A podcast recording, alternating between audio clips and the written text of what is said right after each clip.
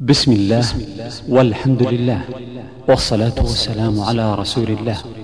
أيها الأحبة في الله يسر إخوانكم في تسجيلات الراية الإسلامية بالرياض أن يقدموا لكم دروس الدورة العلمية التأصيلية الأولى والتي أقيمت بجامع الأمير فيصل بن فهد بمدينة الرياض لعام 1424 من الهجرة النبوية. ومع شرح القواعد الأربع لشيخ الإسلام محمد ابن عبد الوهاب رحمه الله تعالى والذي قام بشرحها فضيلة الشيخ صالح ابن محمد الحيدان.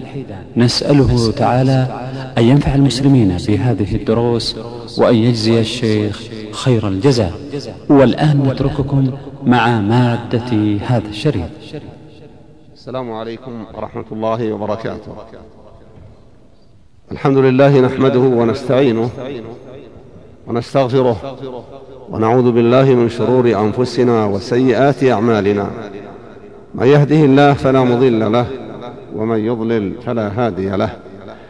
وأشهد أن لا إله إلا الله وحده لا شريك له وأشهد أن محمدا عبده وخليله ورسوله.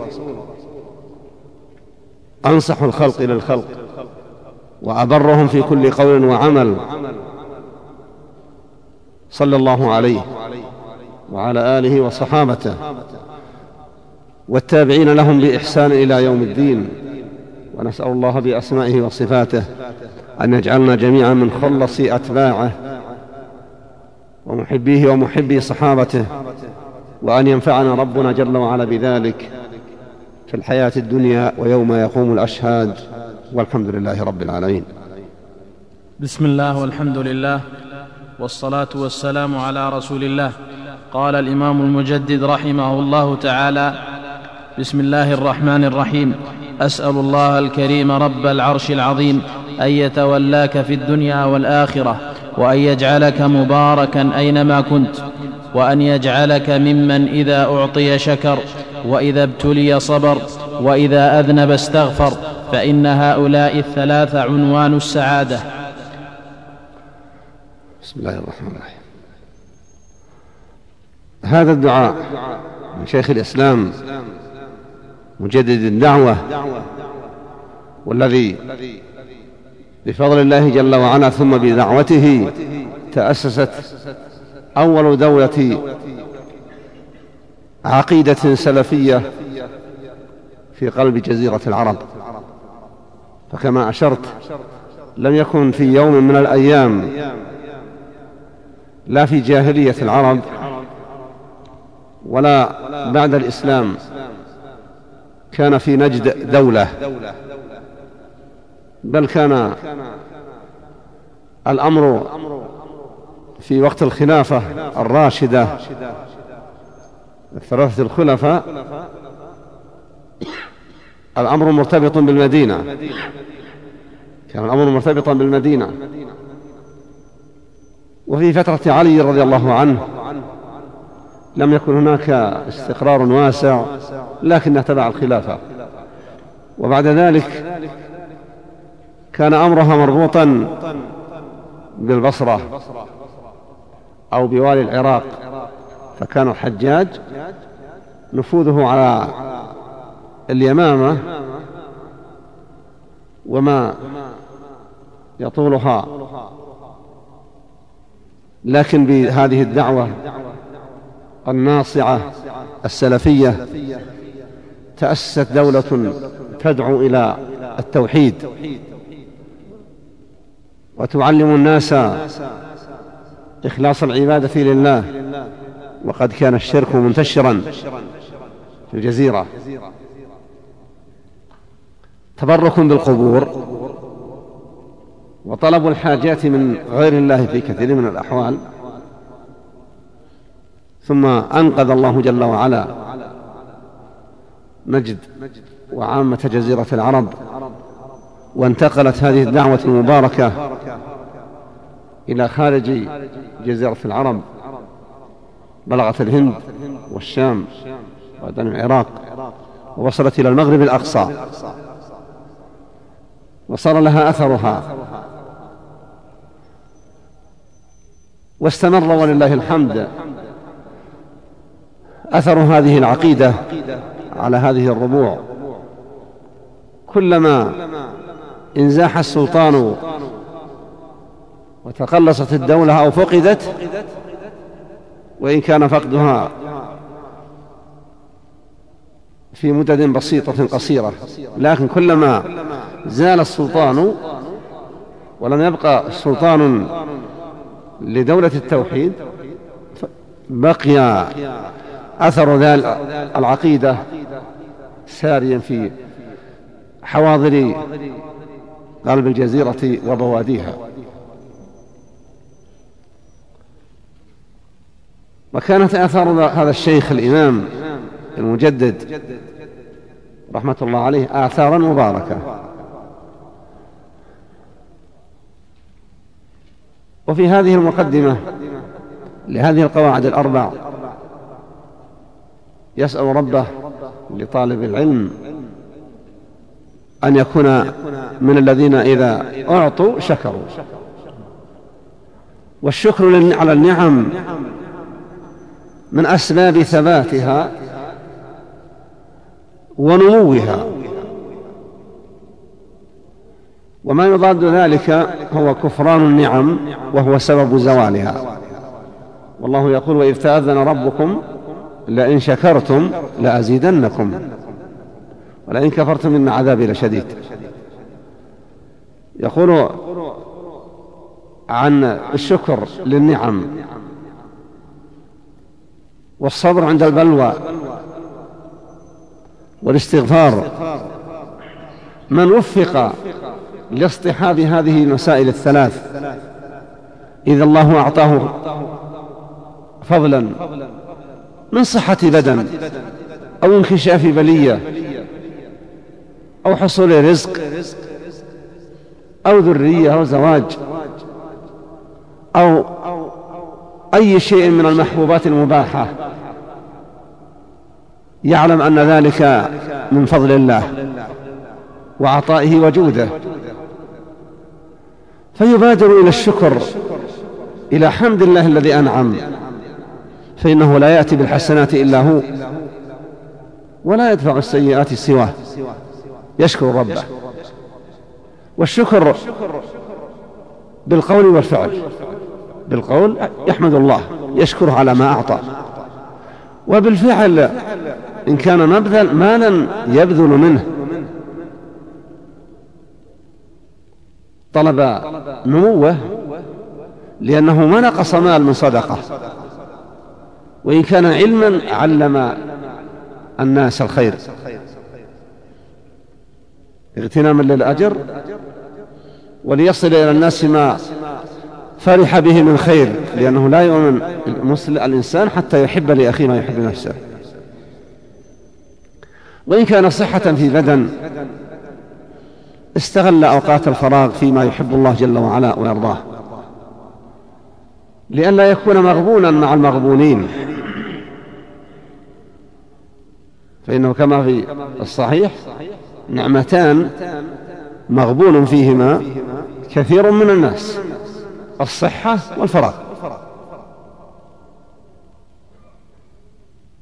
فإذا حمد العبد ربه وشكره بورك له. بما أعطاه الله من مال أو صحة أو علم أو أهل أو ولد إذا أعطي شكر. إذا أذنب علم أنه مأخوذ بالذنب وأن له ربا يأخذ بالذنب فيفزع إليه ويستغفره. وكما جاء في الحديث أذنب يقول الله جل وعلا عبدي أذنب ذنبا وعلم أن له ربا يأخذ بالذنب فاستغفر. وغفر له. فالاستغفار من أعظم مكاسب العبد. والإنسان ما يجلس مجلسا ثم يختمه بالاستغفار. إلا كان ذلك الاستغفار. إن كان المجلس مجلس تخليط كان ذلك الاستغفار كفارة لذلك المجلس وإن كان المجلس مجلس خير كان الاستغفار كالخاتم. الذي يختم عليه بحيث لا خطر عليه إذا أذنب استغفر والنبي المصطفى صلى الله عليه وسلم مع أن الله قد غفر له ما تقدم من ذنبه وما تأخر كان يحسب له الصحابة في المجلس الواحد. زهاء مئة مرة يستغفر الله ويتوب إليه. إذا ابتلي الإنسان نزلت به ضائقة أو مصيبة أو فاجعة علم أنها بقضاء الله وقدره. وعلم أنه لا يكشف البلوى سوى الله. وعلم أنه ملك لله.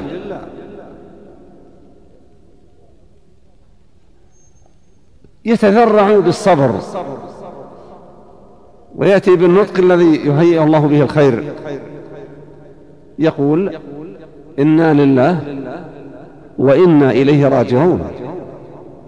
نحن خلق من خلقه. وملك من ملكه. والمالك ذي ملكه مطلقا. لا يسأل عن تصرفه في ملكه. له تدبير شؤون هذا الملك. ملك البشر ملك محدود. الناس وما يملكون ملكهم محدود. كما يملك الرقيق. الرقيق يملك طعامه ليأكله لكنه محدود الملكية فالخلق كلهم عبيد الله. وأما ملك الله جل وعلا فإنه لا يسأل عما يفعل والعباد يسألون إلا أنه جل وعلا الحكيم الذي تدبيره وتصريف شؤون خلقه ليست اعتباطا. وإنما هي عن حكمة نافذة وعلم محيط بكل شيء. فيقول شيخ الإسلام يعني من كان إذا أذن أعطي شكر وإذا ابتلي صبر وإذا أذنب استغفر هذا يحوز السعادة كاملة. فنسأل الله الجميع أن نكون جميعا من يعافيهم الله جل وعلا من البلوى ويعطيهم ويوفقهم للشكر على ما يعطيهم وأن يوفقهم للإكثار من الاستغفار ليفوزوا بما رتبه الله للمستغفرين. نعم. اعلم أرشدك الله لطاعته أن الحنيفية ملة إبراهيم أن تعبد الله وحده مخلصا له الدين كما قال تعالى وما خلقت الجن والإنس إلا ليعبدون. الحنيفية ملة إبراهيم هي التي لا انحراف فيها. حنيفية سمحة وهي أن يعبد الناس ربهم جل وعلا غير مشركين به. فالحنيفية أن يعبد الله وحده وأن لا يشرك به. لأن من أشرك مع الله غيره في العمل يتركه الله جل وعلا وشركه. كما في الحديث يقول الله وأنا أغنى الشركاء عن الشرك. من أشرك بمع غيري تركته وشركه. ثم إن الشرك له خطر عظيم. الشرك لا يغفر إلا إن تاب العبد إلى ربه قبل موته. فإن مات على الشرك الأكبر فلا أمل بمغفرة.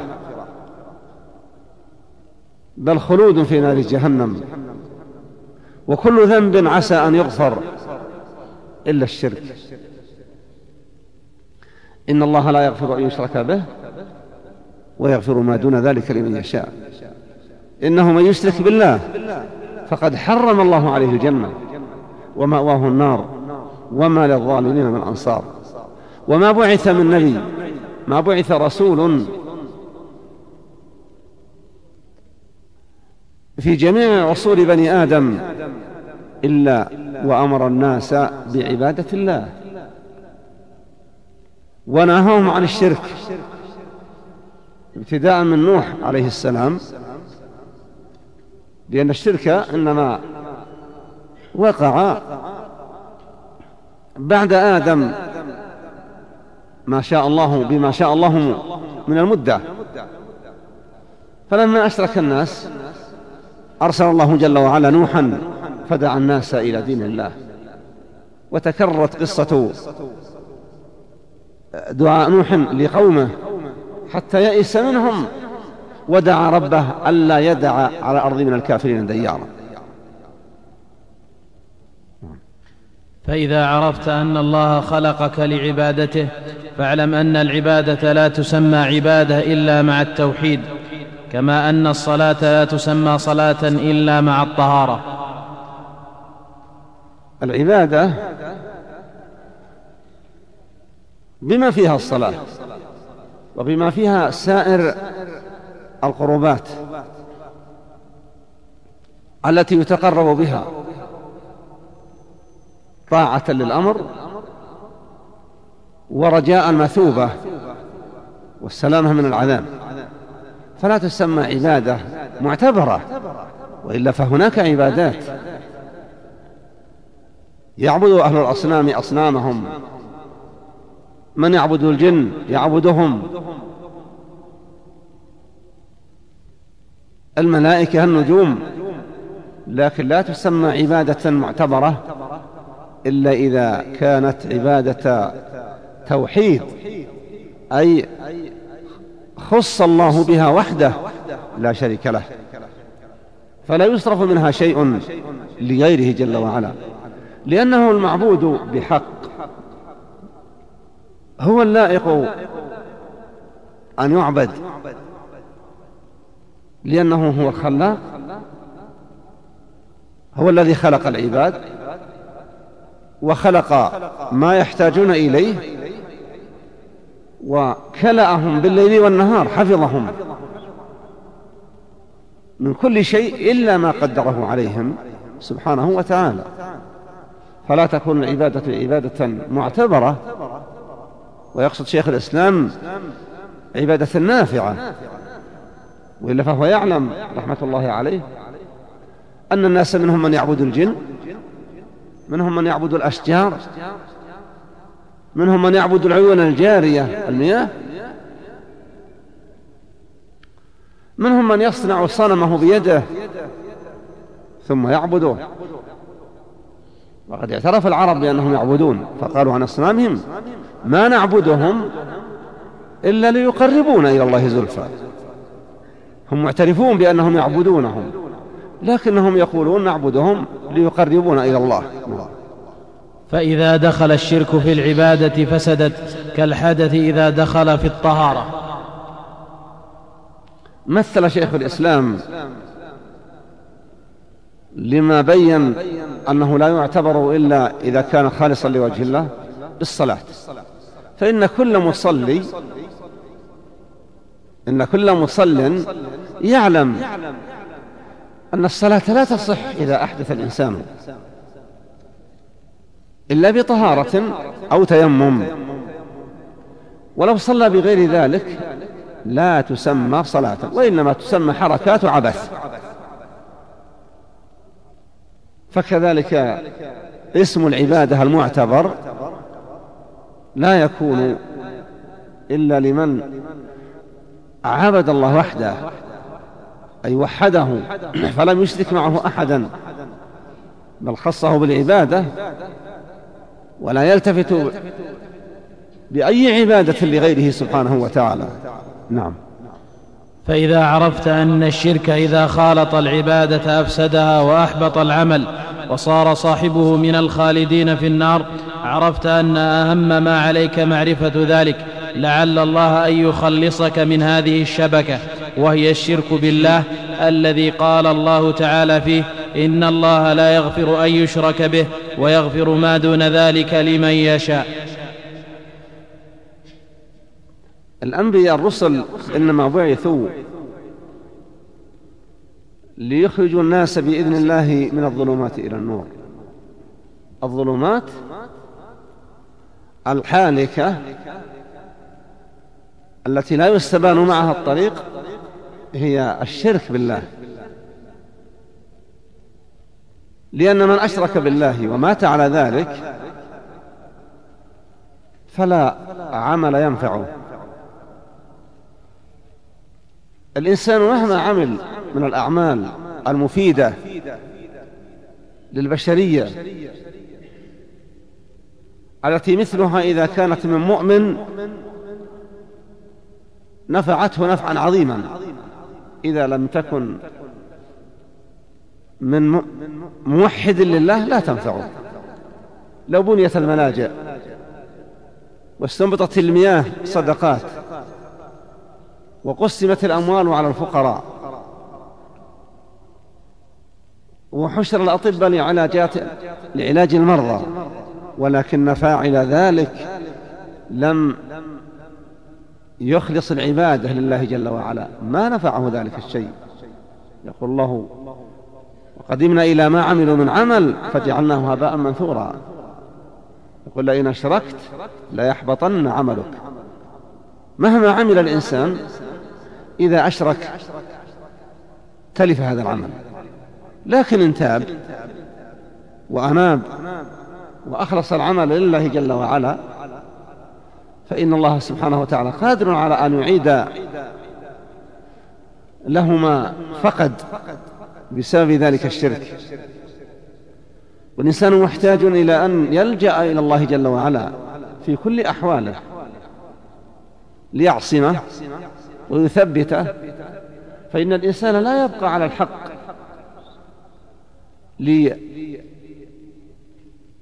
لأصالة رأيه وثبات عقله. فإن هذا لا ينفع. إلا بتوفيق الله جل وعلا. ذاك الذي يقول أصالة الرأي صانتني عن الخطل وزينة العقل زانتني عن العطل لا تتحقق هذه إلا بتوفيق الله. فإن كثيرا من العقلاء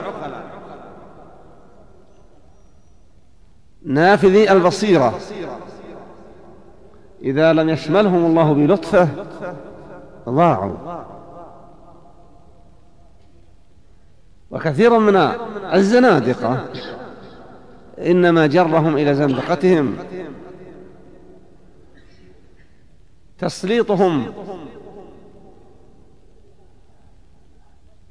عقولهم على الحكم على الأشياء ظواهرها وباطنها نعم وذلك بمعرفة أربع قواعد ذكرها الله تعالى في كتابه. القاعدة الأولى أن تعلم أن الكفار الذين قاتلهم رسول الله صلى الله عليه وسلم مقرون بأن الله تعالى هو الخالق المدبر وأن ذلك لم يدخلهم في الإسلام.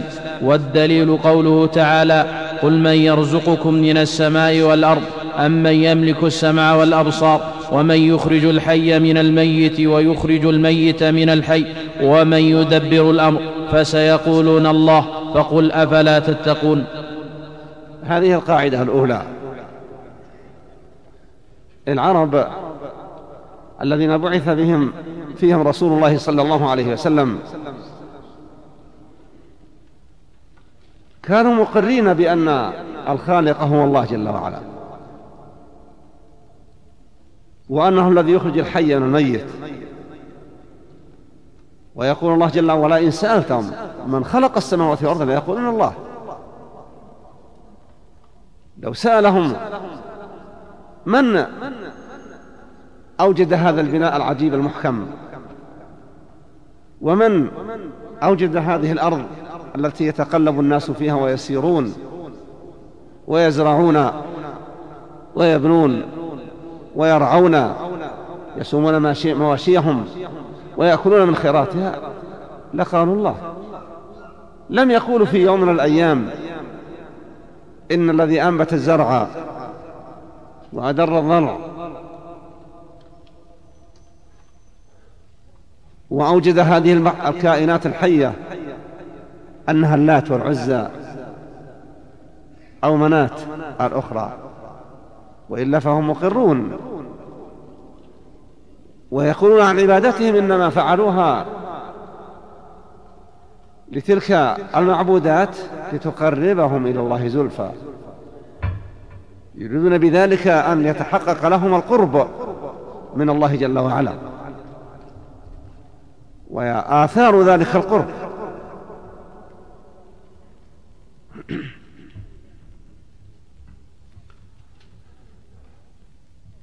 مع إقرارهم هذا لم ينتفعوا. لا بد أن يعبدوا موجد هذه الكائنات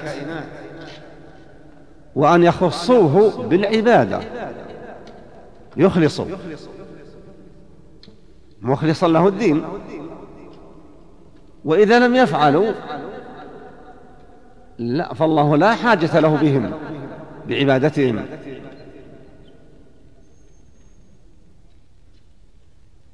البشر محتاجون للمشاركات لأن مصالحهم لا تتحقق في كثير من الأحوال إلا بإعانة بعضهم بعضا لأنهم ليست لهم القدرة الكاملة. والعلم النافذ على كل شيء. وأما الخلاق العليم فهو مالك الملك وخالق الكون. ومدبر شؤونه مدبر شؤونه. لا يحتاج لأحد. وخلقه الخلق إنما خلق العباد ليعبدوه. خلق الجن والإنس لعبادته. فلا تضره معصيتهم ولا تنفع عبادتهم لكنه أراد ذلك سبحانه وتعالى. فإذا أراد العباد أن ينفعوا أنفسهم فليخلصوا له العبادة لا يشركوا به شيئا. فليحذروا من أن تكون عباداتهم سبب دخولهم النار. نعم.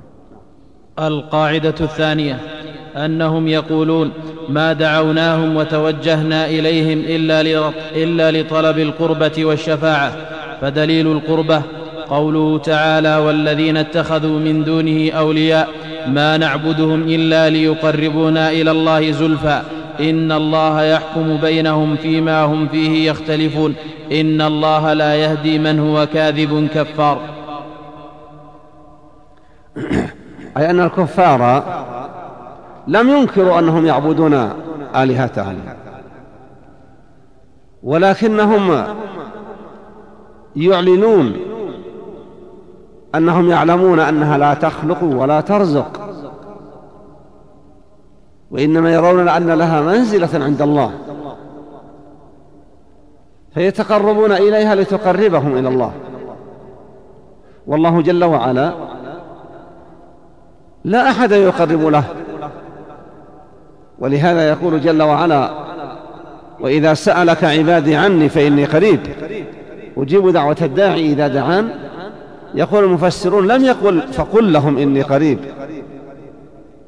بل وجه الخطاب الجواب لهم بقوله فإني قريب حتى يعلم كل إنسان كل عبد أنه لا واسطة بينه وبين الله في العبادة والطلب.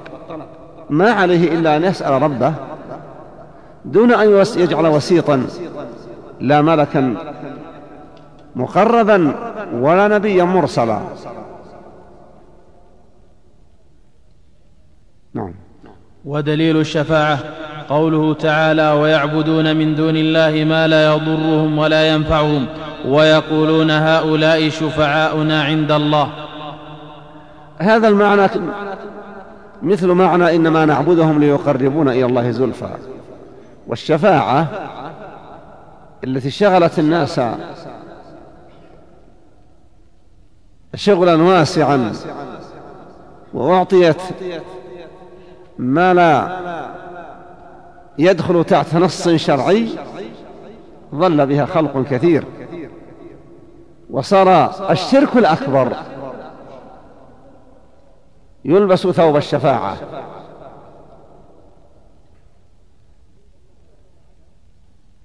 والله جل وعلا بين أنه لا أحد يشفع عنده. إلا إذا رضي فعل المشفوع له. يقول من ذا الذي يشفع عنده إلا بإذنه؟ ويقول ولا يشفعون إلا لمن ارتضى. والذين لا يرضى عنهم لا تنفعهم شفاعة الشافعين. ثم لا أحد يتجرأ أن يشفع عند الله إلا إذا أذن الله. الشأن في الشفعاء في الدنيا أن الشفيع يشفع لمكانته عند المشفوع له. المشفوع عنده. والمشفوع عنده يستجيب لأنه محتاج أن يرضى عنه الشافع. وقد يكون محتاج لأن يساعده الشافع على أمور يعينه عليها. أما المولى جل وعلا فإنه الغني القوي المتين. إنما يأذن للشافع أن يشفع إكراما للشافع بشرط أن يكون المشفوع له مرضي القول والعمل. ثم إن الشافع لا يجرؤ أن يشفع إلا بعد الإذن فإن أكرم البشر عند الله جل وعلا. نبينا محمد صلى الله عليه وسلم. وفي الشفاعة العظمى التي ينتفع بها أهل المحشر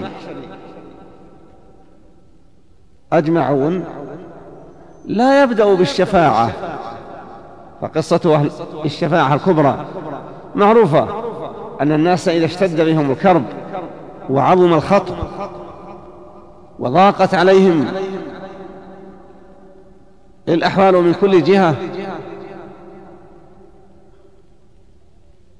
وصاروا في كرب لا يستطيعون تحمله. لجأوا إلى أبي البشر. وإلى نوح. وإلى الخليل. وإلى موسى وعيسى. ويتدافع. هؤلاء الشفاعة. وكل يعتذر بعذر, بعذر ويذكر مسوغ الاعتذار. إلا عيسى لا يذكر شيء ولكن يقول ما لست لها. حتى يأتوا إلى محمد صلى الله عليه وسلم. فلا يبدأ بالشفاعة. وإنما يسجد لربه. سجد العبد المتذلل ويفتح عليه. فلا يبدأ بالشفاعة حتى يقال يا محمد ارفع رأسك فقل يسمع واشفع تشفع إلى آخر الحديث الطويل. فالله سبحانه وتعالى لا أحد يشفع عنده إلا إذا أذن بخلاف البشر. يمكن أن الشفاعة عند بعض الخلق تؤثر خوفا من الشافع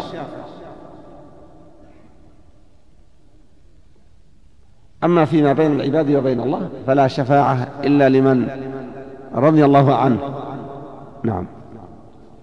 والشفاعة شفاعتان شفاعة منفية وشفاعة مثبتة فالشفاعة المنفية ما كانت تطلب من غير الله فيما لا يقدر عليه إلا الله. الدليل قوله تعالى يا أيها الذين آمنوا أنفقوا مما رزقناكم من قبل أن يأتي يوم لا بيع فيه ولا خلة ولا شفاعة والكافرون هم الظالمون. الشفاعة هي انضمام رغبة إلى رغبة فبدل أن كانت الرغبة فردا صارت مشفوعة بالشافع لكن الشفاعة المنفية هي التي لا يكون المشفوع له مرضي القول والعمل ولا يكرم الشافع بأن يتقدم بالشفاعة. وقول الله جل وعلا في هذه الآية لا بيع فبدأ بأقوى أحوال الاقتدار وهو البيع.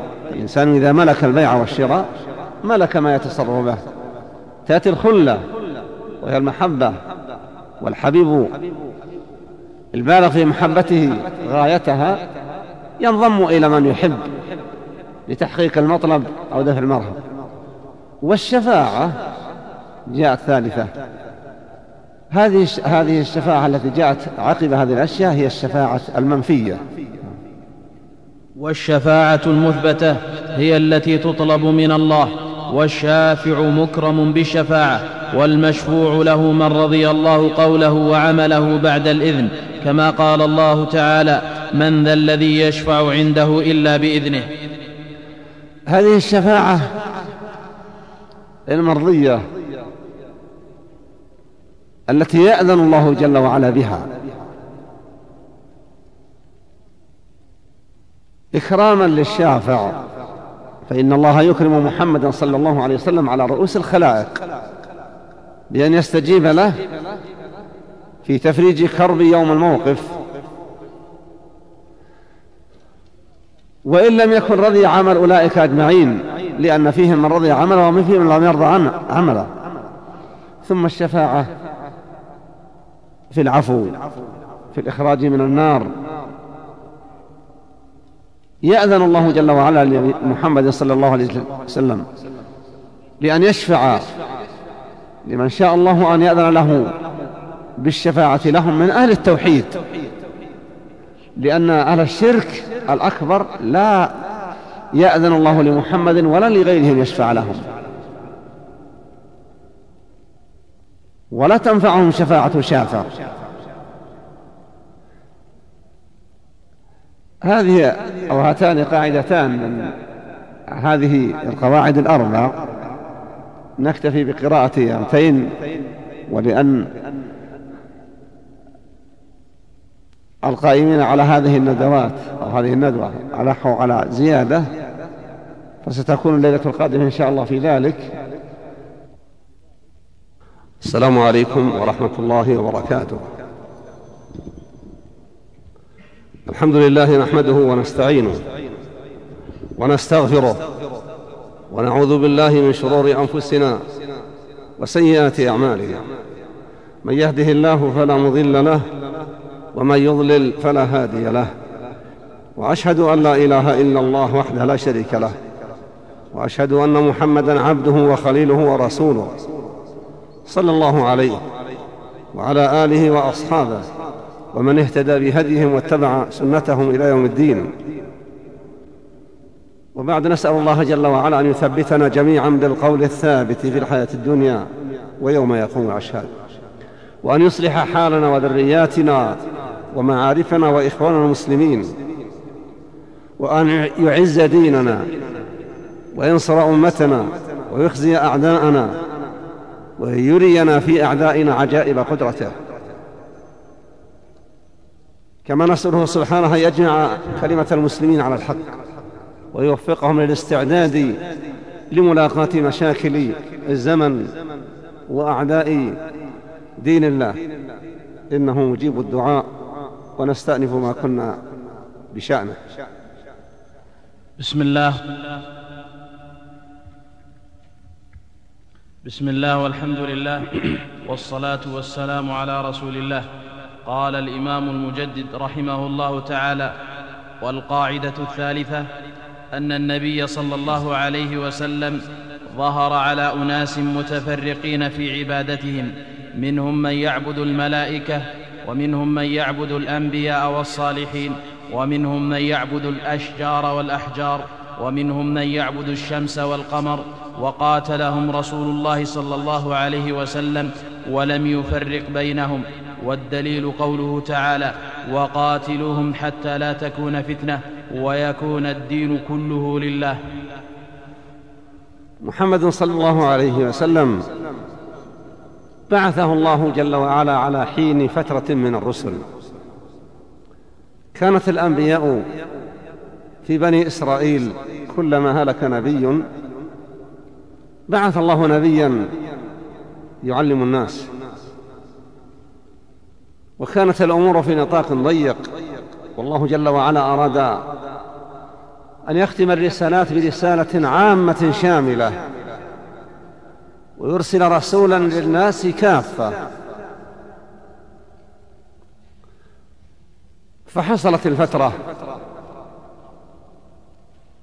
وحرف ما عند الناس من الكتب وبدل وعبثوا لأنهم استحفظوا ولم يتكفل الله جل وعلا بحفظ ما أنزل. فبدلوا. فاختار الله جل وعلا للرسالة الشاملة موطنا لم يتلوث بالحضارات ولم تذبه الفلسفات ومخترعات الكلام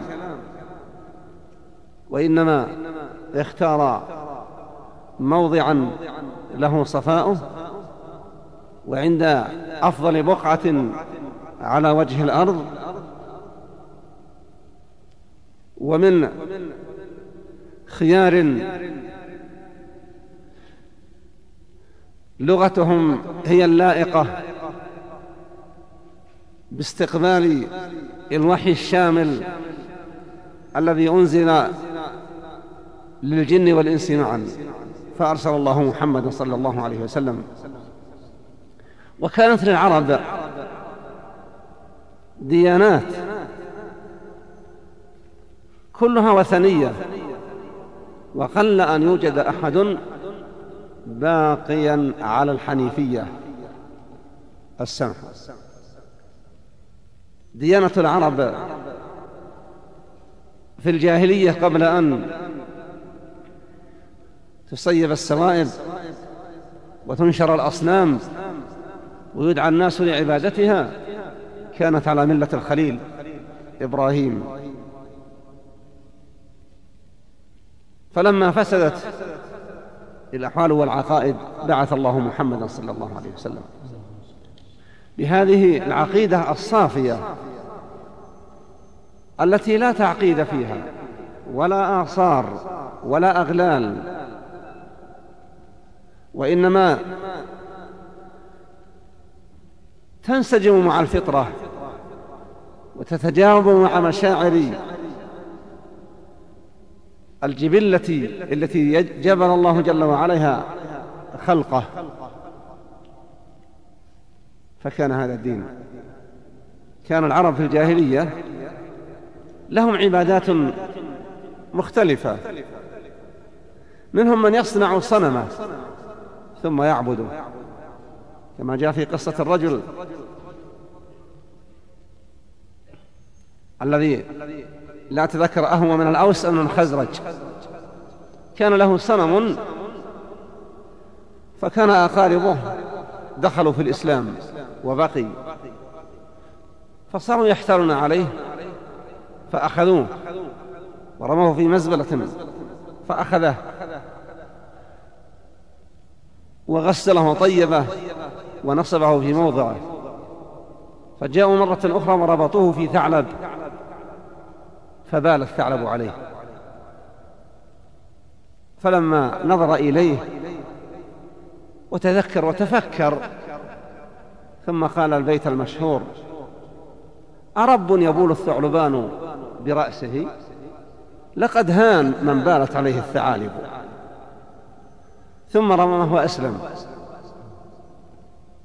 وشهد أن لا إله إلا الله. النبي صلى الله عليه وسلم بعث مكة وما حولها. في الكعبة أصنام كثيرة. يمكن 360 صنم. ولكن الصنم الأكبر لقريش هبل. وهو الذي لما كان في غزوة أحد وحصل ما حصل من الهزيمة نادى أبو سفيان اعلو هبل. فقال النبي ألا تجيبونه؟ قالوا بماذا؟ قالوا قولوا الله أعلى وأجل.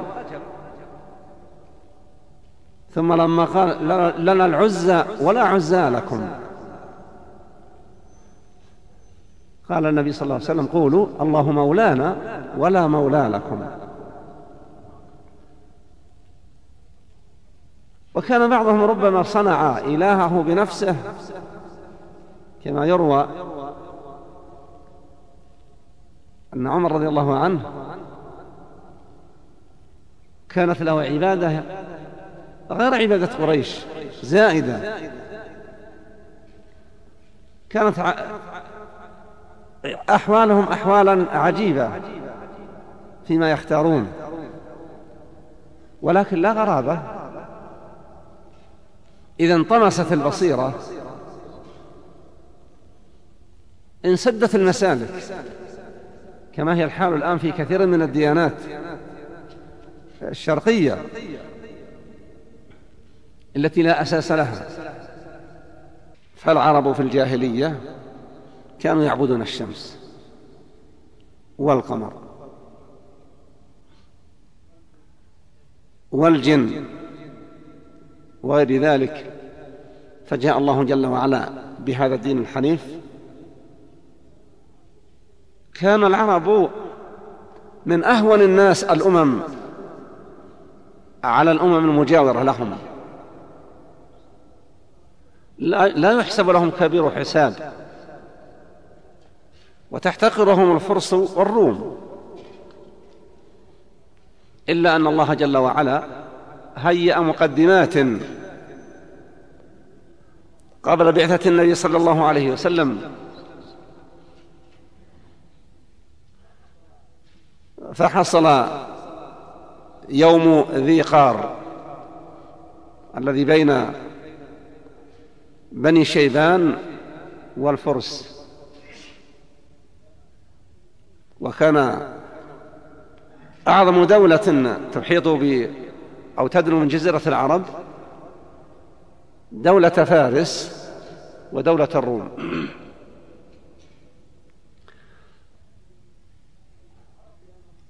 العرب لأنهم لا عبادة لهم تجمعهم. والعرب كما يقول علماء فلسفة التاريخ كما يقول ابن خلدون لا تجمعهم إلا عقيدة ينضوون تحتها ويقومون لأجلها. فلما كانوا في الجاهلية عقيدتهم العصبية للقبيلة كانت القبائل متناحرة. ولما جاء الله بهذه الملة الحنيفية وأشربت قلوبهم بها وخالط خالطت بشاشة الإيمان قلوبهم. كما يقول هرقل لما سأل أبا سفيان هل ارتد أحد من أتباع محمد سخطة لدينه؟ قال لا.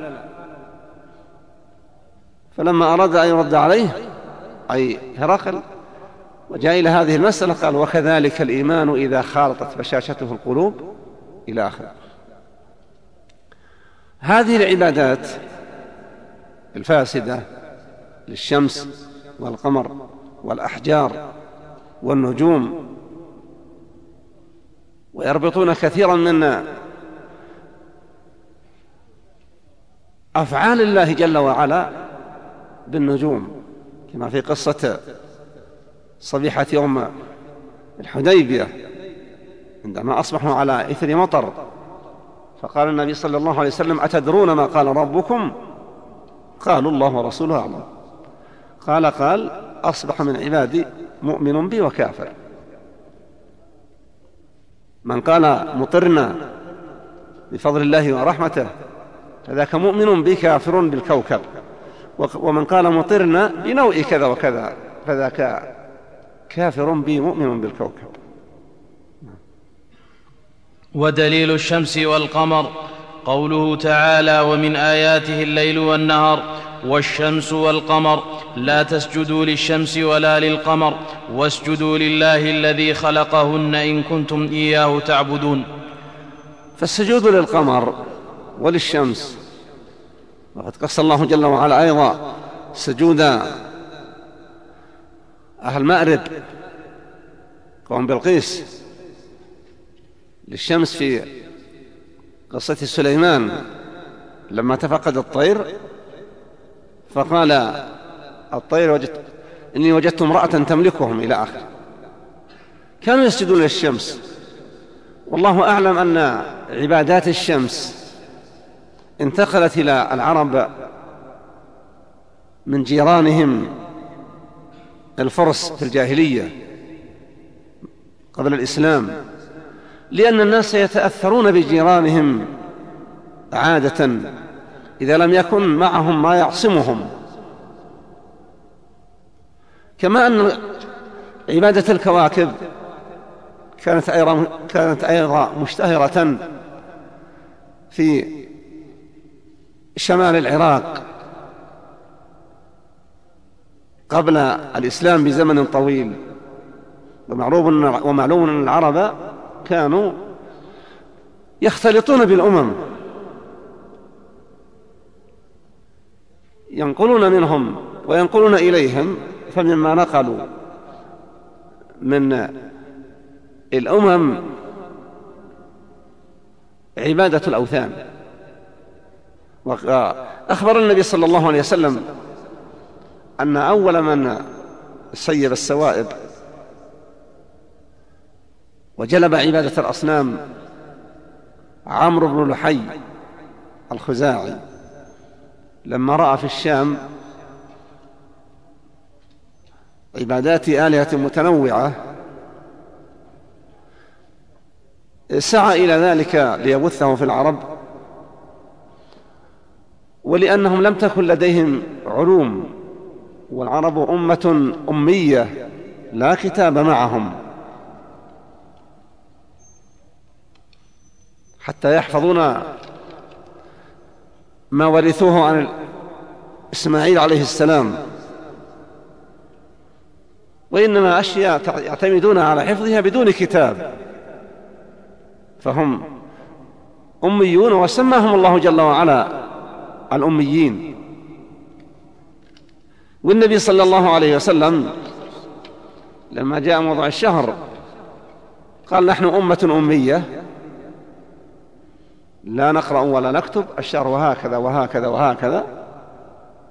مرة أشار بأصابع يديه العشرة ثلاث مرات ومرة أشار بأصابع يديه العشرة وفي الثالثة ضم أصبعا ليكون تسعا وعشرين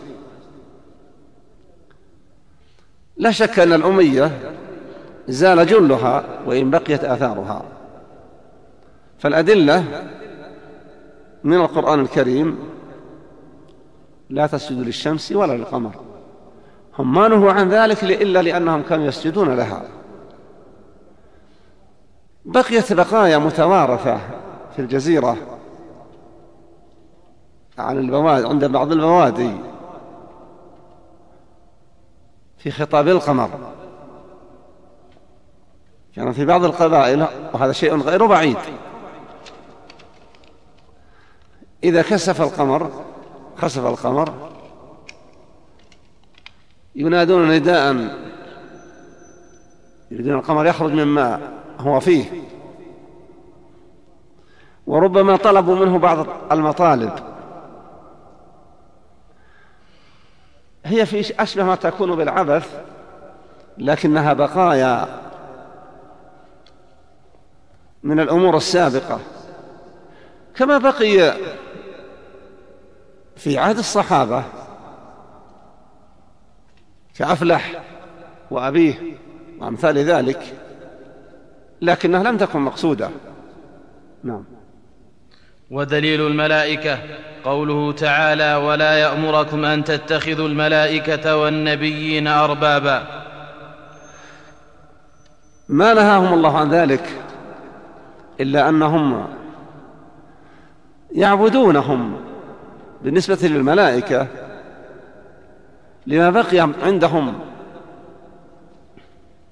من بعض المعارف. فقد بقي عند العرب من متوارث. مثلا مما بقي لما مدح النابغة الذبياني النعمان ملك العراق لما أراد أن لا يشبه بأحد قال ولا أرى فاعلا في الناس يشبهه ولا أحاشي من الأقوام من أحد إلا سليمان. إذ قال الإله له قم في البرية فاحددها عن الفند. وخيس الجن إني قد أذنت لهم يبنون تدمر بالصفاح والعمد هذه أمور باقية عند العرب من جوارهم لولدانهم. ومن العبادات حتى ولو لم يسجدوا لهم أن يتبعوهم فيما يأمرونهم به. فالأنبياء لا يأمرون إلا بالحق. ولا ينهون إلا عن الباطل. ولذلك النصارى قالوا عيسى ابن الله وعيسى إله ثالث ثلاثة. وقالت اليهود عزار ابن الله إلا أن اليهود أسلم من النصارى في تعدد الآلهة. لكنهم أسوأ عباد الله وأشد عباد الله خبثا.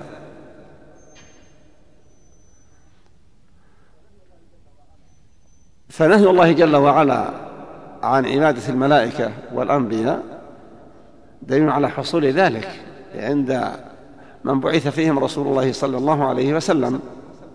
وأما اتخاذ الأحبار والرهبان فهو بالتحليل والتحريم كما قال النبي صلى الله عليه وسلم لعدي بن حاتم. نعم.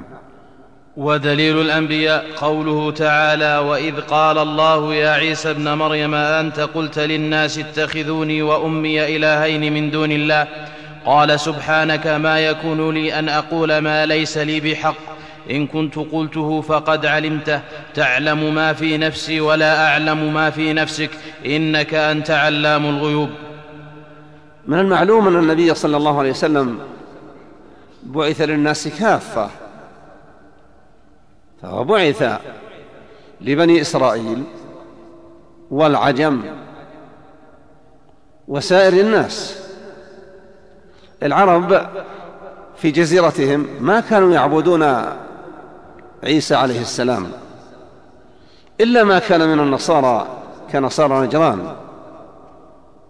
فإنهم كانوا على النصرانية وفيه نصارى بني تغلب ويقال إنه لم يأخذوا من النصرانية إلا حل ما يريدونه لكن النبي صلى الله عليه وسلم مبعوث للبشر كافة فهؤلاء الذين يعبدون المسيح عليه السلام ذكر الله جل وعلا ما قاله. أأنت قلت للناس اتخذوني وأمي إلهين من دون الله؟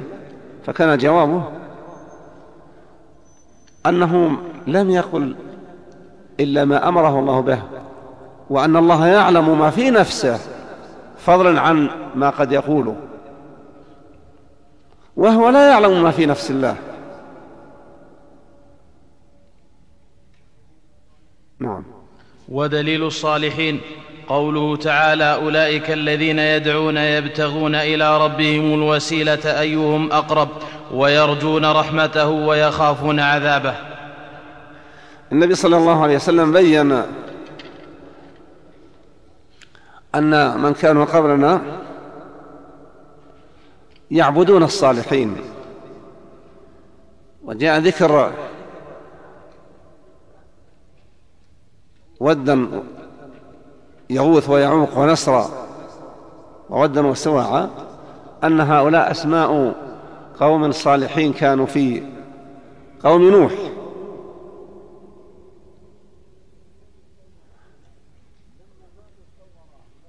لما ماتوا صور أولئك الصور لهم ليتذكروهم ثم صاروا يعبدونهم. والعرب انتشرت فيهم هذه الأسماء. فمن العرب من يسمى عبد يغوث في الجاهلية كأحد الشيوخ القبائل اليمنية الذي أسر في حرب يوم خزاز الذي يقول للائميه ألا تلوماني كفلهم ما بيا. وقتل أسرته تيم اللات. وهو يقول أمعشر تيم قد ملكتم فأسجحوا فإن أخاكم لم يكن من بوائع. أي المقتول ليس مثلي بالكفاءة. فكانوا يسمون عبد يغوث. كما يسمون في قرب مكة عبد العزى وعبد اللات وعبد منات للأشجار والأحجار والجنان ودليل الأشجار والأحجار قوله تعالى أفرأيتم اللات والعزى ومناة الثالثة الأخرى. قيل هذه الأشياء الثلاثة. مناة قيل أنها مأخوذة من المنان. واللات من الإله. والعزى من العزيز. ومناة صخرة. كانت تعبد جهة قديد. ويزعمون اللات أن اللات رجل كان يلت للناس السويق ثم عظموه لإحسانه فصار يعبد الموضع الذي كان فيه. وأما العزى فشجرة في قرب مكة ليست غريبة جدا وهي التي جاء أن خالد رضي الله عنه قتل لما بعثه النبي صلى الله عليه وسلم ليقطع الشجرة. كانوا يأتون إلى هذه الشجرة يتعبدون ويتقربون. ثم في العصر الأخير الذي بعث فيه شيخ الإسلام محمد بن عبد الوهاب ما هو بعث وإنما قام بدعوته كان الناس في وسط الجزيرة يتقربون إلى بعض الأشجار. وتلتجئ النساء إلى بعض فحول النخل تطلب منه تحقيق الحمل وغير ذلك. وقيل والله أعلم إن دقيق غنو النخلة أنه يفيد في مساعدة الرجال على الإخصاب والإنجاب والله أعلم. نعم. وحديث أبي واقد الليثي رضي الله عنه قال خرجنا مع النبي صلى الله عليه وسلم إلى حنين ونحن حدثاء عهد بكفر وللمشركين سدرة يعكفون عندها وينوطون بها أسلحتهم يقال لها ذات أنواط فمررنا بسدرة فقلنا يا رسول الله اجعل لنا ذات أنواط كما لهم ذات أنواط الحديث. هذه الشجرة التي للجاهلية في حنين يعلقون بها أسلحتهم للبركة وليتحقق لهم النصر في حربهم. يقول أبي واقد أبو واقد رضي الله عنه لما مررنا بها ورأينا هذه الشجرة وما يصنع حولها وهم حديث عهد بالجاهلية هي ليسوا بعيدين عما كانوا عليه من عبادة الأصنام والتبرك بالأشجار. وهذه الشجرة تسمى ذات أنواط. قالوا للنبي صلى الله عليه وسلم اجعل لنا ذات أنواط كما لهم ذات أنواط. فقال صلى الله عليه وسلم قلتم والذي نفسي بيده إنها السنن. قلتم والذي نفسي بيده كما قالت بنو إسرائيل لموسى اجعل لنا إلها كما لهم آلهة. بنو إسرائيل لما اجتازوا البحر بعد أن أمر الله موسى عليه السلام أن يضرب البحر بعصاه فانفلق البحر وصار اثني عشر طريقا. وصار الماء كل فرق منه كالطود العظيم كالجبل العالي. لما نجوا وجاوزنا ببني إسرائيل البحر فأتوا على قوم يعكفون على أصنام لهم. قالوا يا موسى اجعل لنا إلها كما لهم آلهة. قال إنكم قوم تجهلون. إن هؤلاء متبر ما هم فيه الآخرة. فلما قالوا قال الصحابة للنبي صلى الله عليه وسلم هذه المقالة قال إنها السنن والحديث الآخر لتتبعن سنن من كان قبلكم فيما بعد ذلك. حذو القذة بالقذة حتى لو دخلوا جحر الرب لدخلتموه أي أن ما حصل في الأمم السابقة من ضلالات سيحصل في أمة محمد صلى الله عليه وسلم. وقد حصل شيء كثير من ذلك. وقد يأتي شيء لم نسمع به ولم نره ونسأل الله هداية لعباده جميع المسلمين جميعا. نعم. القاعدة الرابعة أن مشركي زماننا أغلظ شركا من الأولين لأن الأولين يشركون في الرخاء ويخلصون في الشدة ومشركو زماننا شركهم دائم في الرخاء والشدة. رحمة الله على هذا الشيخ. في الأزمنة الأخيرة بعض المبتدعة حتى هذا الوقت إذا شب حريق أو حدث حادث عظيم رفعوا أصواتهم يدعون من يعتقدون أنه يكشف الضر. يدعون غير الله. العرب في الجاهلية إذا مسهم الضر ضل من يدعون أي ضاع. تركوه والتجأوا إلى الله. فإذا نجوا عادوا إلى آلهتهم. والذين نعى عليهم الشيخ رحمة الله عليه كانوا إذا حلت بهم المكاره ونزلت بهم الخطوب يفزعون إلى من يعظمون من جن أو غيرهم. فقال هذه المقالة أن المشركين السابقين كانوا يلتجئون إلى الله عند الشدائد. وأما هؤلاء فإنهم عند الشدائد يفزعون إلى من لا يدفع ضرا ولا يجلب مسره. وجعل الله في هذه الدعوة البركة العظيمة المباركة نعم. والدليل قوله تعالى فإذا ركبوا في الفلك دعوا الله مخلصين له الدين فلما نجاهم إلى البر إذا هم يشركون. يعني أن العرب في الجاهلية ومن على شاكلتهم إذا ركبوا في البحر في الفلك السفينة وجاءت العواصف وعلموا أن آلهتهم لا قدرة لها على تسكين موج ولا إخراج الفلك من موقعه. التجأوا إلى القادر على كل شيء الذي يسكن الريح. وينجي من شاء أن ينجيه. عندما تأتي هذه الكروب يفزعون إلى الله. فإذا نجاهم من كربهم عادوا طبيعة ابن آدم. الله يقول عمن يطلبون العودة ولو ردوا لعادوا لما نهوا عنه. أي لو ردوا من قبورهم وموتهم إلى الدنيا هؤلاء الذين يطلبون الرجعة ليعملوا صالحا لو ردوا لعادوا لما نهوا عنه.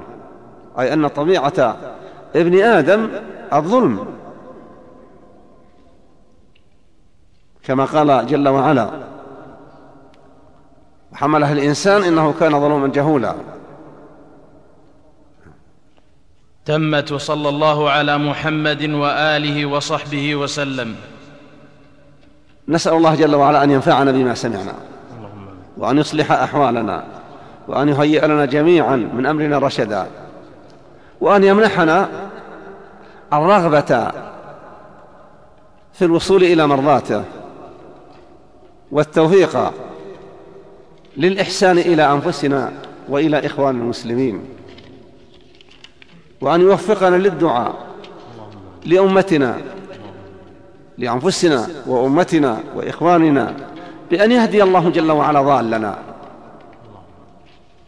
ويعلم جاهلنا وينصر مظلومنا ويقهر عدونا ويحفظ لبلادنا أمنها وينشر الأمن على بقية بلاد الإسلام في ظل تحكيم شريعة الله وعبادته سبحانه وتعالى والاستعداد لملاقاة الأيام المقبلة وما فيها فهو القادر على كل شيء. أحسن الله إليكم ونفع الله تعالى بعلمكم. هذا سائل يقول هل من السنة الأذان والإقامة في أذن المولود؟ نعم. من السنة أن يؤذن يؤذن بإذن في إذن المولود في الأذن اليمنى حال الولادة ويقام في الأذن الأخرى في أذن الشمال في الحال ليكون أول ما سمعه ذكر الله حتى يكون قد خالط سمعه. أول خروجه من الضيق إلى السعة ذكر الله نعم. وهذا سائل يقول في أحد المساجد في الجزائر تقام صلاة الفجر قبل نصف ساعة. فماذا علينا؟ هل نترك الجماعة أو نصلي معهم ثم نصلي في بيوتنا؟ لا أدري هل معنى هذا تقام صلاة الفجر قبل طلوع الفجر وأن هذا محقق. إنني أستبعد هذا. صحيح أن المالكية يصلون الفجر في الغالب في أول الوقت خلاف الأحناف فإن الأحناف لا يصلون إلا الإسفار. لكن لا أعتقد أن المالكية يصلون الفجر قبل طلوع الفجر. لا شك أن طلوع الفجر شرط في جواز أداء صلاة الفجر. نعم. وهذا سائل يقول ما الكتب التي توصون طالب العلم المبتدئ بقراءتها بما تسمى قراءة حرة؟ أنصح أن يقرأ الإنسان كما أشرت إلى شيء من ذلك بالسيرة وجهاد النبي صلى الله عليه وسلم وجهاد أصحابه رضي الله عنهم وأرضاهم وأن يقرأ الإنسان في سير الصالحين وسير أهل العلم كيف صبروا وكيف ثبتوا وكيف بذلوا أوقاتهم وراحتهم لنشر هذا العلم لأن تعليم الناس الخير من أفضل الأعمال ومن الكتب التي ينبغي أن تقرأ. تاريخ الإسلام ولكن ليس بتوسع. يتجنب قراءة ما طال من الكلام. هذا بالنسبة للقراءة الحرة. وأما القراءة التي يريد القارئ أن ينتفع عمليا بما يقرأ فأنصح بقراءة كتاب بلوغ المرام. وشرحه سبل السلام للصنعاني. وأنصح في قراءة كتاب العمدة لموفق بن الدين بن قدامة بن قدامة وشرحه العدة على العمدة ولا سيما الطبعة التي خرجت الأحاديث فيها. فإن للعمدة للعدة طبعات لكن أنفعها لطالب العلم الطبعة التي طبعت من يمكن عشر سنوات خرجت الأحاديث التي فيها. وليس كل طالب علم يتيسر له أن يبحث عن الحديث ومدى صحته ومن رواه. وهذه الطبعة اعتنى المعلق عليها فكانت أو فصارت طبعة مفيدة جدا. وإذا أحب أن يتوسع فليقرأ في كتاب المنتقى لمجد الدين بن قداء ابن تيمية جد شيخ الإسلام ابن تيمية وهو وموفق ابن الدين ابن قدامة يعتبران من أبرز علماء القرن السابع.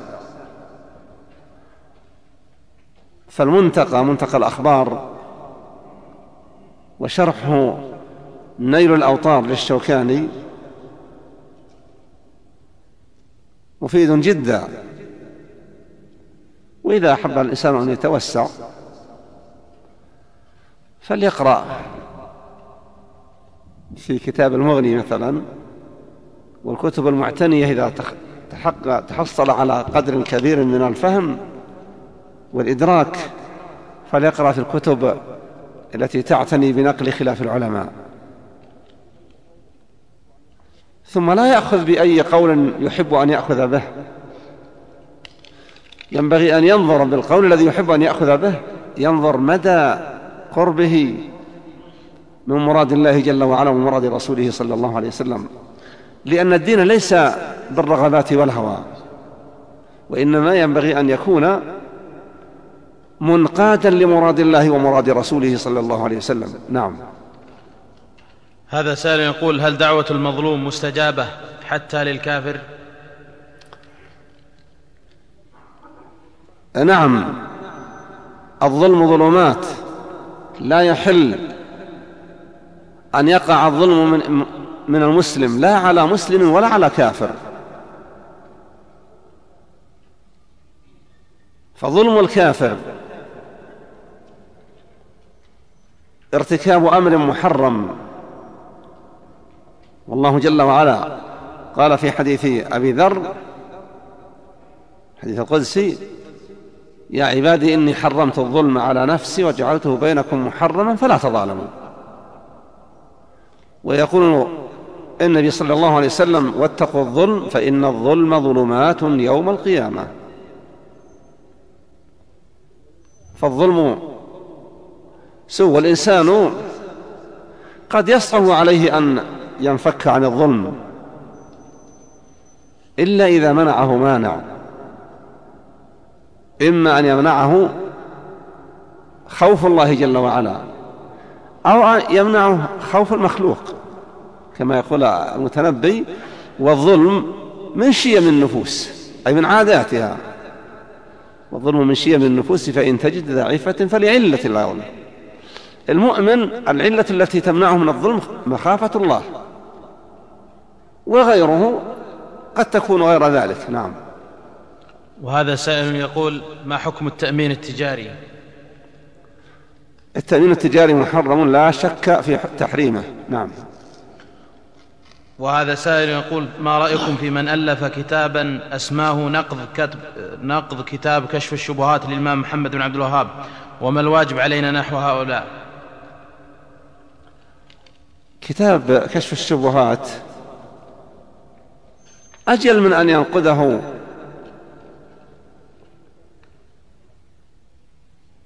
شخص لا اعتبار له.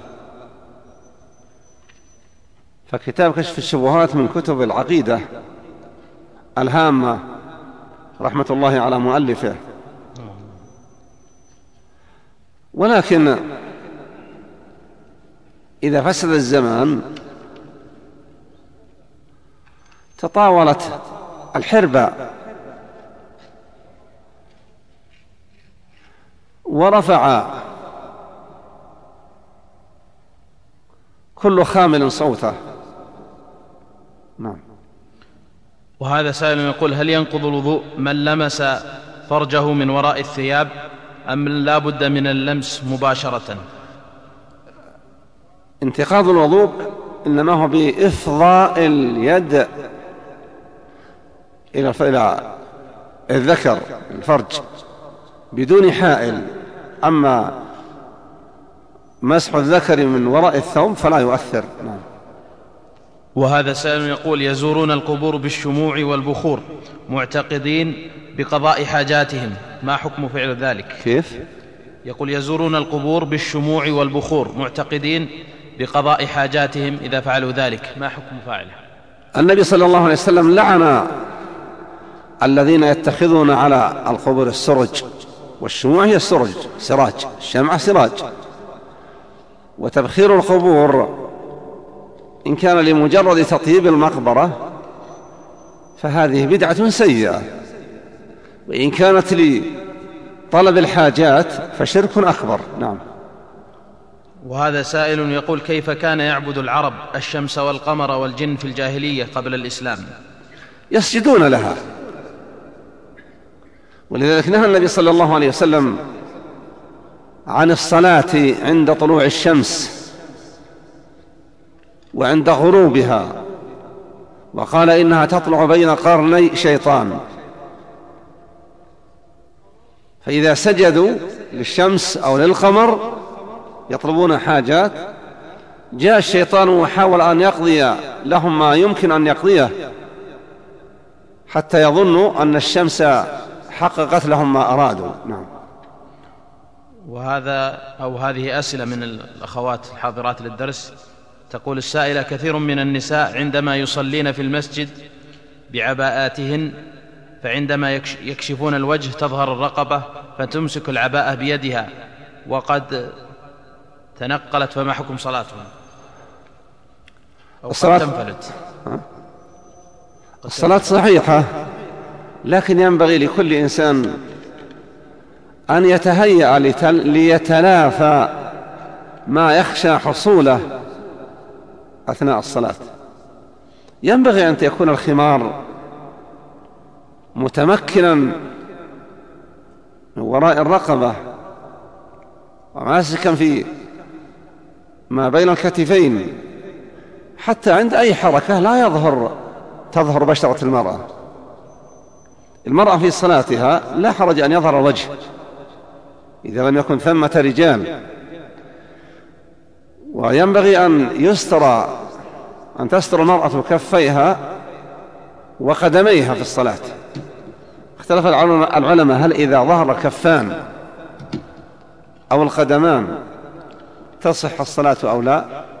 الصحيح أنها لا تبطل لكن على المرأة أن تحتاط في ستر قدميها وكفيها أثناء الصلاة بحيث لا يرى منها من بشرتها سوى وجه فمن باب أولى أن تكون أن تكون متهيئة لاستمرار ستر أسفل الرقبة وما يدنو منها من الكتفين. نعم. وهي تسأل تقول نلاحظ على الرسائل التي كتبها الإمام المجدد محمد بن عبد الوهاب رحمه الله أنه كان يكتفي بالبسملة ولا يذكر الحمد فهل يكفي ذلك؟ نعم يكفي الحديث على ما فيه أي كلام لم يبدأ فيه بسم الله وفي رواية الحمد لله. فإذا بدأ ببسم الله ففيها كفاية. ولو لم يذكر بسم الله وقال الحمد لله أيضا لكفت إلا أن التسمية أبلغ. لأنه لما يقول بسم الله كأنه يقول أستعين بسم الله على قضاء ما أردت أن أعمله. نعم. وهي تسأل تقول ما رأي فضيلتكم في ما يقوم به بعض الدعاة اليوم التي من شأنها أن تثير الشباب المتحمس لدينه وذلك بالإكثار من ذكر مآسي المسلمين والاضطهاد الذي يتعرضون له أو الذي يتعرض له بعض المسلمين؟ مع إغفال جوانب مهمة منها أن هؤلاء المسلمين قد يكونون مسلمين بالاسم أو لديهم بدع مكفرة ويحتاجون إلى دعوة إلى الله. وأيضا في ذكرهم في جانب الخوف من الله عز وجل يذكرون بعض من كان يعنف الأمراء ويناصحهم علانية مما يشعر بأن هذا هو الطريق الصحيح في معاملة الولاة. مع أن هؤلاء الدعاة يغفلون جوانب مهمة مهمة مما تحتاجه العامة.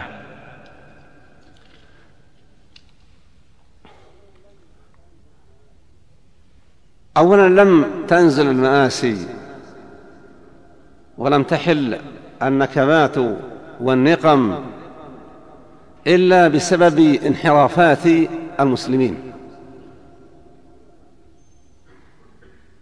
فالمسلمون كثير من المتنسكين في كثير من البلاد الإسلامية المتنسك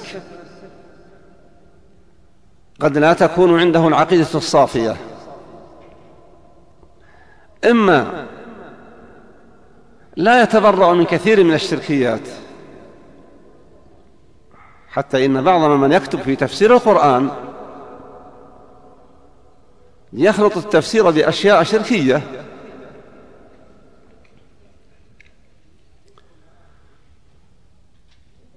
ذكر المآسي ينبغي أن يعرف أيضا ما هي أسبابها. الله يدافع عن الذين آمنوا. لو استقام الناس على الحنيفية السمحة استقامة حقا ما تسلط عليهم متسلط. ولكن نسوا الله فنسيهم.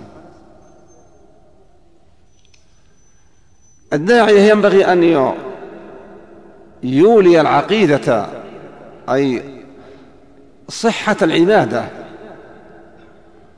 أكبر همه.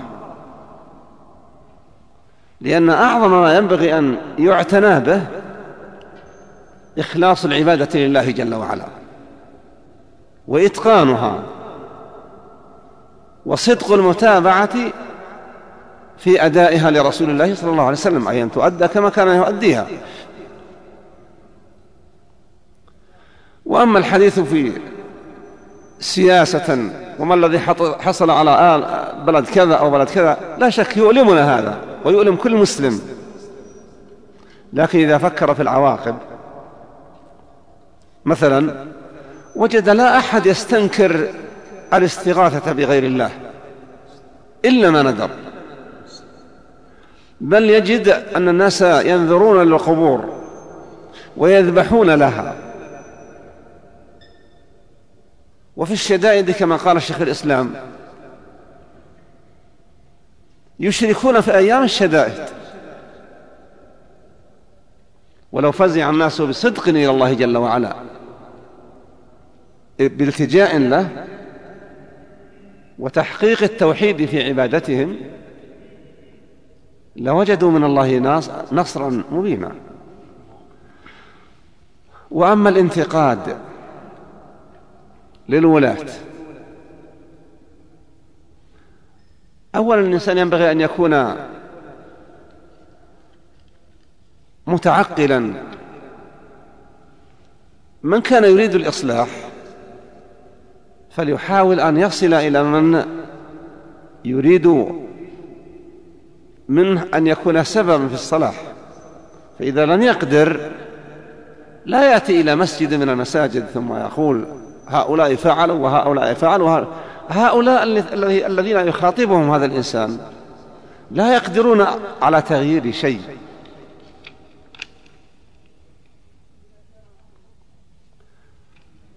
وإذا كان الأمر نصحا فإن نصح المنصوح ينبغي أن يكون في حال سر. فجاء في الأثر من نصح أخاه سرا فقد زانه ومن نصحه علانية فقد شانه. أي أنه فضحه بما وصف فيه من عيوب ويريد أن يتخلى عنها. ومخاطبة الولاة ومكاتبتهم. ينبغي أن تكون على قدر كبير من الأدب والتذكير والحث على مراقبة الله دون تعنيف. فإن الرفق واللين يأتي بهما من الخير ما لا يأتي بأي عنف. والقرآن أكمل داع للأدب. الله جل وعلا لما أمر موسى وهارون أن يذهبا إلى فرعون قال فقولا له قولا لينا. ما قال وبخاه وقولا وقولا ولما خاطبه موسى عليه السلام ما موسى يعلم أن الله حافظه لأن الله قال إنني معكما أسمع وأرى. لا تخافا. فإذا تأمين الله لهما لم ي... لا يخاف أن يقتلا. ولذلك فرعون ما قال لأقتلنك السحر قتلهم وموسى ما قال لأقتلنك قال لئن اتخذت إلها غيري لأجعلنك من المسجونين. قال أولو جئتك بشيء مبين قال فأت به. أما السحرة لأنه يعلم أنهم غير محفوظين بما حفظ فيه موسى عليه السلام. خرجت عن المقصود يبدو لي بدون قصد. إنما هذه السائلة قد أحسنت في عرض هذا السؤال. ينبغي للإنسان أيضا في نصحه وإرشاده أن يكون لطيفا وأن لا يكون عنيفا. أن يكون رفيقا في خطابه لمن ينصحه من أهل العلم أو من الولاة أو من الأثرياء أو من أهل بيته. فإنه بالرفق والإحسان واللطف يصل إلى كثير من مما يريد بخلاف ما سوى ذلك نعم. وهذا سائل عبر شبكة المعلومات يقول هل للمسافر مدة معينة يقصر فيها لأنه ربما يطول به سفره؟ المسافر إذا كان غير مستقر متنقلا إذا كان متنقلا من بلد إلى بلد ولا يطول مكثه في أي بلد بحيث لا يتجاوز مكثه. أربعة الأيام. فهذا المشروع له إذا صلى وحده أو مع مسافرين قصر الصلاة الرباعية. والأفضل في حقه إذا وجد جماعة مقيمين وفي مسجد أن يصلي معهم صلاة المقيمين. أما إن كان عقد النية على البقاء في البلد التي دخلها أكثر من أربعة أيام. فإن جمهور أهل العلم يرون أن من أجمع نية البقاء في البلد أكثر من أربعة أيام عليه أن يتم الصلاة. جزا الله فضيلة الشيخ خير الجزاء وجعلنا الله وإياكم ممن يستمعون القول فيتبعون أحسنه. وتقبلوا تحيات إخوانكم في تسجيلات الراية الإسلامية بالرياض. والسلام عليكم.